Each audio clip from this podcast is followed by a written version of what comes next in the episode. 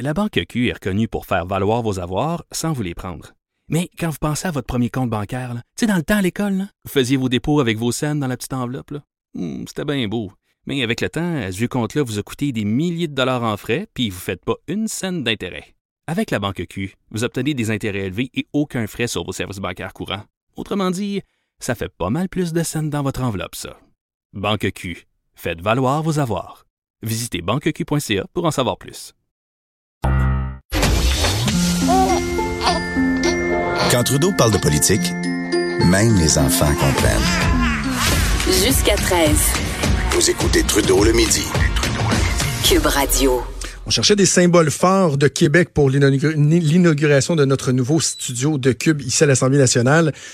Ben, évidemment, ça s'imposait. Geneviève Guilbeault, vice-première ministre, ministre euh, de la Sécurité euh, publique, ministre responsable de la capitale nationale qui est en studio avec nous.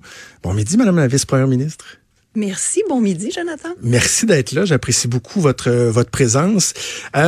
commençons par Québec. Pour vous, la signification Québec, c'est quoi? Vous êtes native de Québec? Oui, bien en fait, je suis native de la Montérégie, mais je suis arrivée ici à un an et demi, deux ans. Donc, à toute fin pratique, j'ai toujours euh, vécu ma vie consciente à Québec, disons-le comme ça. Alors oui, je suis une fille de Québec, j'adore Québec. Euh, le Grand Québec, je réside personnellement dans une ville défusionnée, Saint-Augustin-de-Desmaures, mais dans la capitale nationale. Et euh, quand j'ai hérité de ces belles fonctions-là de ministre responsable de la capitale nationale, outre mon bonheur débordant, j'ai euh, j'ai vraiment voulu le, le, assumer cette fonction-là avec une vision très élargie et très inclusive de la capitale nationale. Je le dis, ça fait sept mois que je suis ministre, ça fait sept mois que je répète ça. Vraiment de Port-Neuf à Charlevoix, parce que la capitale nationale, c'est pas seulement la ville de Québec, donc c'est l'agglomération, l'ancienne Lorette, Saint-Augustin-de-Desmaures, et euh, et donc c'est ça, de Port-Neuf à Charlevoix, la MRC de la Jacques-Cartier, tout ça, Côte-de-Beaupré et même d'avoir Lévis toujours à l'esprit aussi. Moi, je vois ça vraiment très élargi. Là. Donc, Lévis n'est pas dans la capitale nationale, mais je considère que c'est important. Il y a des liens particuliers avec Lévis. Il y a des projets importants à Lévis qui peuvent être porteurs pour la rive nord et vice-versa. Le troisième lien est un bon exemple, un projet de développement économique pour tout l'Est du Québec, mais qui va toucher en particulier Lévis et mm. euh, l'Est de la ville de Québec. Alors, vraiment d'avoir cette vision. J'ai sept collègues députés dans la capitale nationale, incluant celui de Portneuf et celle de Charlevoix-Côte-de-Beaupré. Donc, justement, qui sont là toujours pour me rappeler l'importance d'avoir cette vision très élargie. J'ai déjà fait plusieurs annonces et plusieurs euh, posé plusieurs gestes vraiment dans ce sens-là pour donner une voix euh, à toute la capitale. Les gens de Québec sont quand même exigeants. On dit souvent qu'à Québec, on peut former et défaire euh, des gouvernements. Le bon, la région de Québec qui, est, qui, qui appuie massivement votre parti politique. donc, il y a des attentes, il y a des exigences. Est-ce que il y a un côté là-dedans qui, qui, qui, qui, est parfois euh, inquiétant, qui est un, un, défi qui semble important parce que vous avez toutes vos autres responsabilités, mais celle de ministre responsable de la capitale nationale, certains diraient que c'est pratiquement une, une, responsabilité à temps plein aussi. Là. C'est sûr que c'est une grosse responsabilité à être ministre régional et possiblement que ça l'est en particulier pour Montréal. Je pense à ma collègue ministre responsable de Montréal, ça doit être une grosse charge aussi. Et pour Québec. Euh, D'ailleurs, j'ai un secrétariat, moi, à la capitale nationale. Donc, j'ai une entité, j'ai un sous-ministre qui est chargé de gérer ce secrétariat pour, euh, pour justement administrer les projets, les, les programmes, euh, les aides, les subventions qu'on peut donner pour des projets de Québec. Donc, oui, c'est gros, c'est très concret, la responsabilité de la capitale nationale. Et quand je disais que depuis que je suis arrivée, j'ai posé plusieurs gestes dans le sens de cette vision inclusive, euh, en sept mois, on a fait déjà beaucoup de choses pour la capitale. Vous dites les gens sont exigeants à Québec, oui, et ils ont raison de l'être. Et je pense qu'on a livré jusqu'à maintenant. On a euh, donné suite à des projets qui traînaient depuis très longtemps. Je pense au site quartier Robertval, chez moi dans Louis Hébert, une petite touche chauvine, mais dès le 20 décembre, on annonçait euh, la, la, la, réactivation du dossier quartier Robertval. On j'ai annoncé aussi la 7 millions pour l'aménagement de la pointe Benson à Lévis. Je parlais tout à l'heure d'avoir une vision aussi qui inclut Lévis. C'était la première fois que la commission de la capitale nationale euh, se penchait sur un projet à Lévis, alors que pourtant Lévis fait partie du mandat de la commission. Mais personne ne s'est jamais occupé de ça auparavant.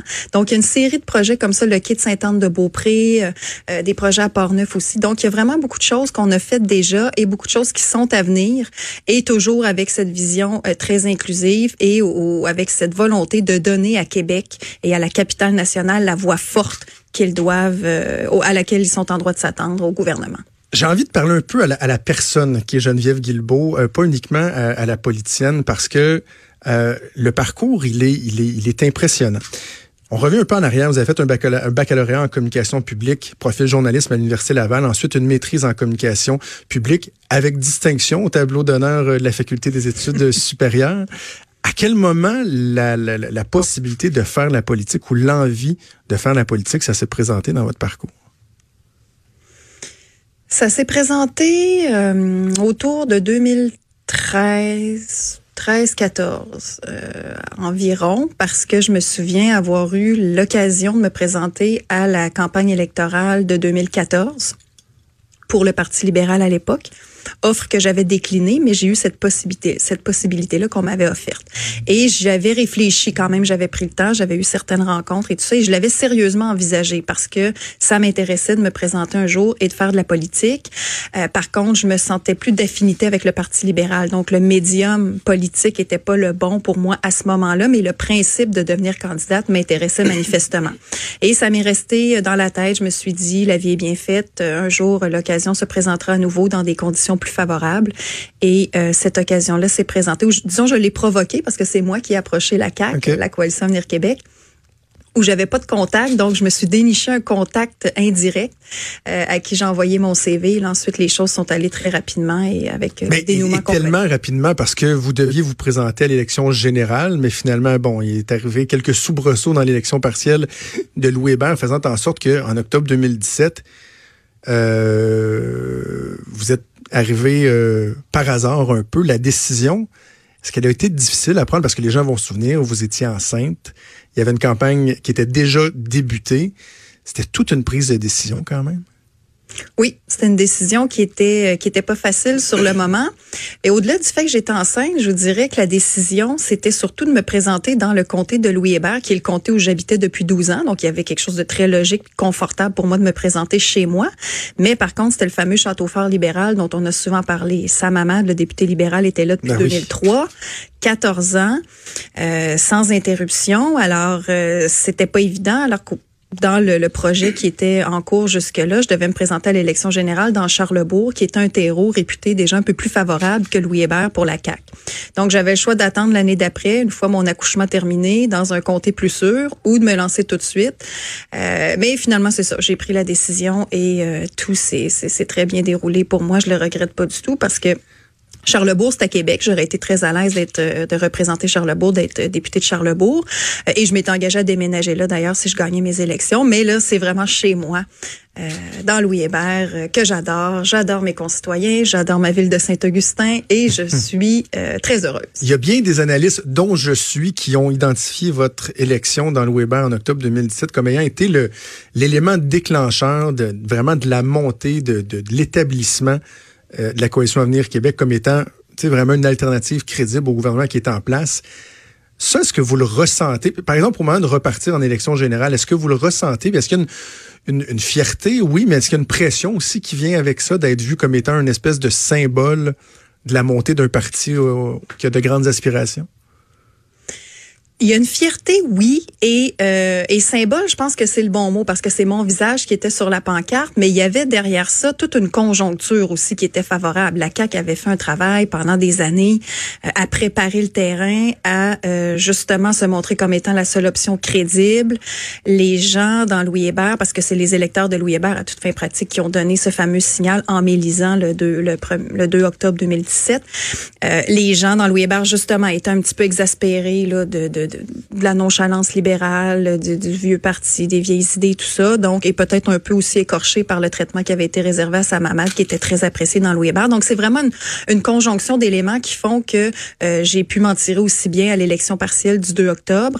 Euh, et oui, c'est venu avec beaucoup de fierté. On était extatique ce soir-là, souvenez-vous, au golfe de Cap-Rouge.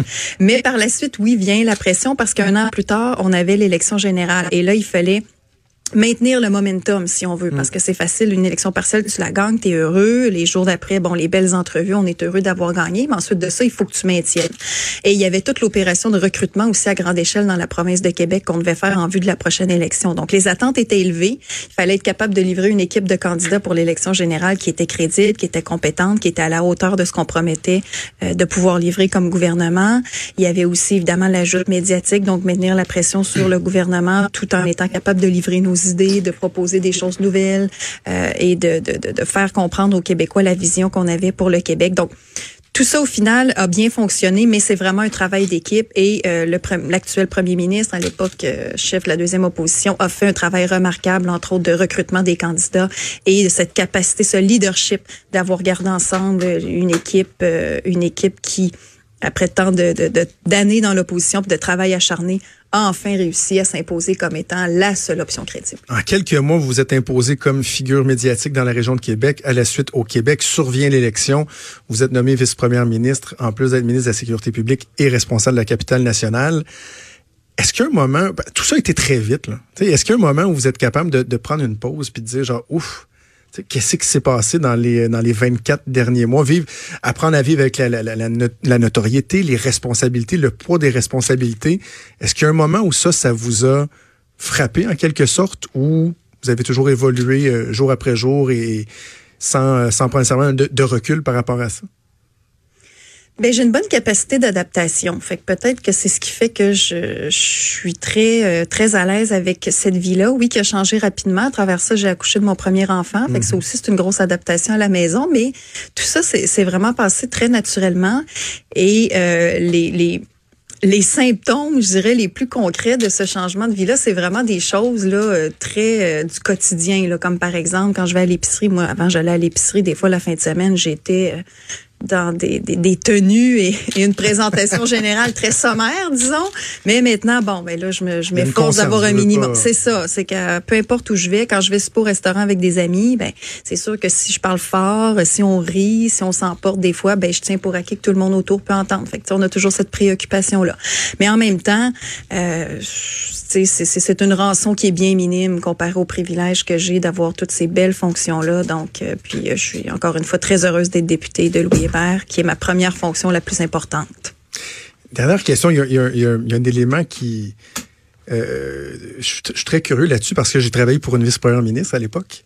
Et je me suis à un moment donné lui avoir demandé, es-tu consciente que s'il arrive quoi que ce soit demain matin, tu peux te retrouver première ministre du Québec? j'avais l'impression qu'à cette époque-là, cette personne-là ne réalisait pas nécessairement le, poids de cette responsabilité-là. Est-ce que ça vous traverse l'esprit des fois de vous dire, je suis pas en train de vous dire, avez-vous des ambitions, c'est pas ça la question, mais vous êtes vice-premier ministre du Québec, donc techniquement, demain matin, s'il arrivait un malheur, vous pourriez vous ramasser carrément à la tête de la province? Oui, c'est sûr que ça vient avec le titre de vice-première ministre. Encore là, il y aurait euh, éventuellement, si ça devait se produire, là, il y aurait des, des, mécanismes qui font que ce serait temporaire, puis il y aurait ensuite euh, une façon de déterminer un, successeur plus officiel. Là. Quand je le fais, ce que je veux dire, c'est que quand je le fais, c'est par intérim normalement. Donc des hmm. fois, M. Legault est appelé à aller à l'étranger, en dehors du pays. Alors à ce moment-là, oui, on me dit euh, reste disponible au Québec s'il y a des signatures ou s'il y a des, des, des, choses qui nécessitent l'intervention de, de, de la première ministre par intérim. Alors euh, oui, j'ai cette conscience-là, mais heureusement, on a un premier ministre qui est très en forme ben oui, et ben qui est euh, qui est là pour au moins euh, deux mandats, voire trois, ou peut-être même plus, qui sait. Vous aimez votre travail, hein? Oui, j'adore mon travail. Vous êtes à l'aise comme un, comme un poisson dans l'eau, là. Euh, ben sans prétention, je dirais que oui, comme je disais, j'ai une bonne capacité d'adaptation et puis euh, j'aime sincèrement ce que je fais. Ça c'est important puis je pense que ça transparaît puis dans un métier comme la politique, c'est tellement d'heures puis c'est tellement de de sacrifices mais pas dans le sens là, c'est pas une plainte que je fais mais le fait est que tu sais je disais tout à l'heure, on n'a plus vraiment d'anonymat, on a plus ou moins de mm. vie privée puis euh, c'est jour, soir, fin de semaine. Fait que si on n'aime pas ça, d'après moi, ça doit paraître vite et on doit être malheureux. Alors j'ai cette chance d'adorer ce que je fais donc chaque jour. Euh, j'en suis reconnaissant. Merci d'avoir accepté l'invitation. On aura en masse d'autres occasions de faire des entrevues sur des dossiers de fond, sur le troisième lien, sur le tramway, mais c'est une journée spéciale aussi. Euh, aujourd'hui, c'est l'inauguration de nos studios. J'avais envie de parler à, la femme derrière euh, la politicienne. Merci beaucoup, Geneviève Guilbeault. Merci de m'avoir invité. Très beau studio. Oui, hein, quand même, c'est pas gênant. Vous étiez venu dans l'autre. Oui, oui, c'est ça, c'est plus agréable. Merci beaucoup, Geneviève Guilbeault, députée de Louis Hébert, d'abord et avant tout, euh, vice-première ministre et ministre de la Sécurité publique, également responsable de la région de la capitale nationale. Bougez pas, on revient. Jusqu'à 13. Trudeau, le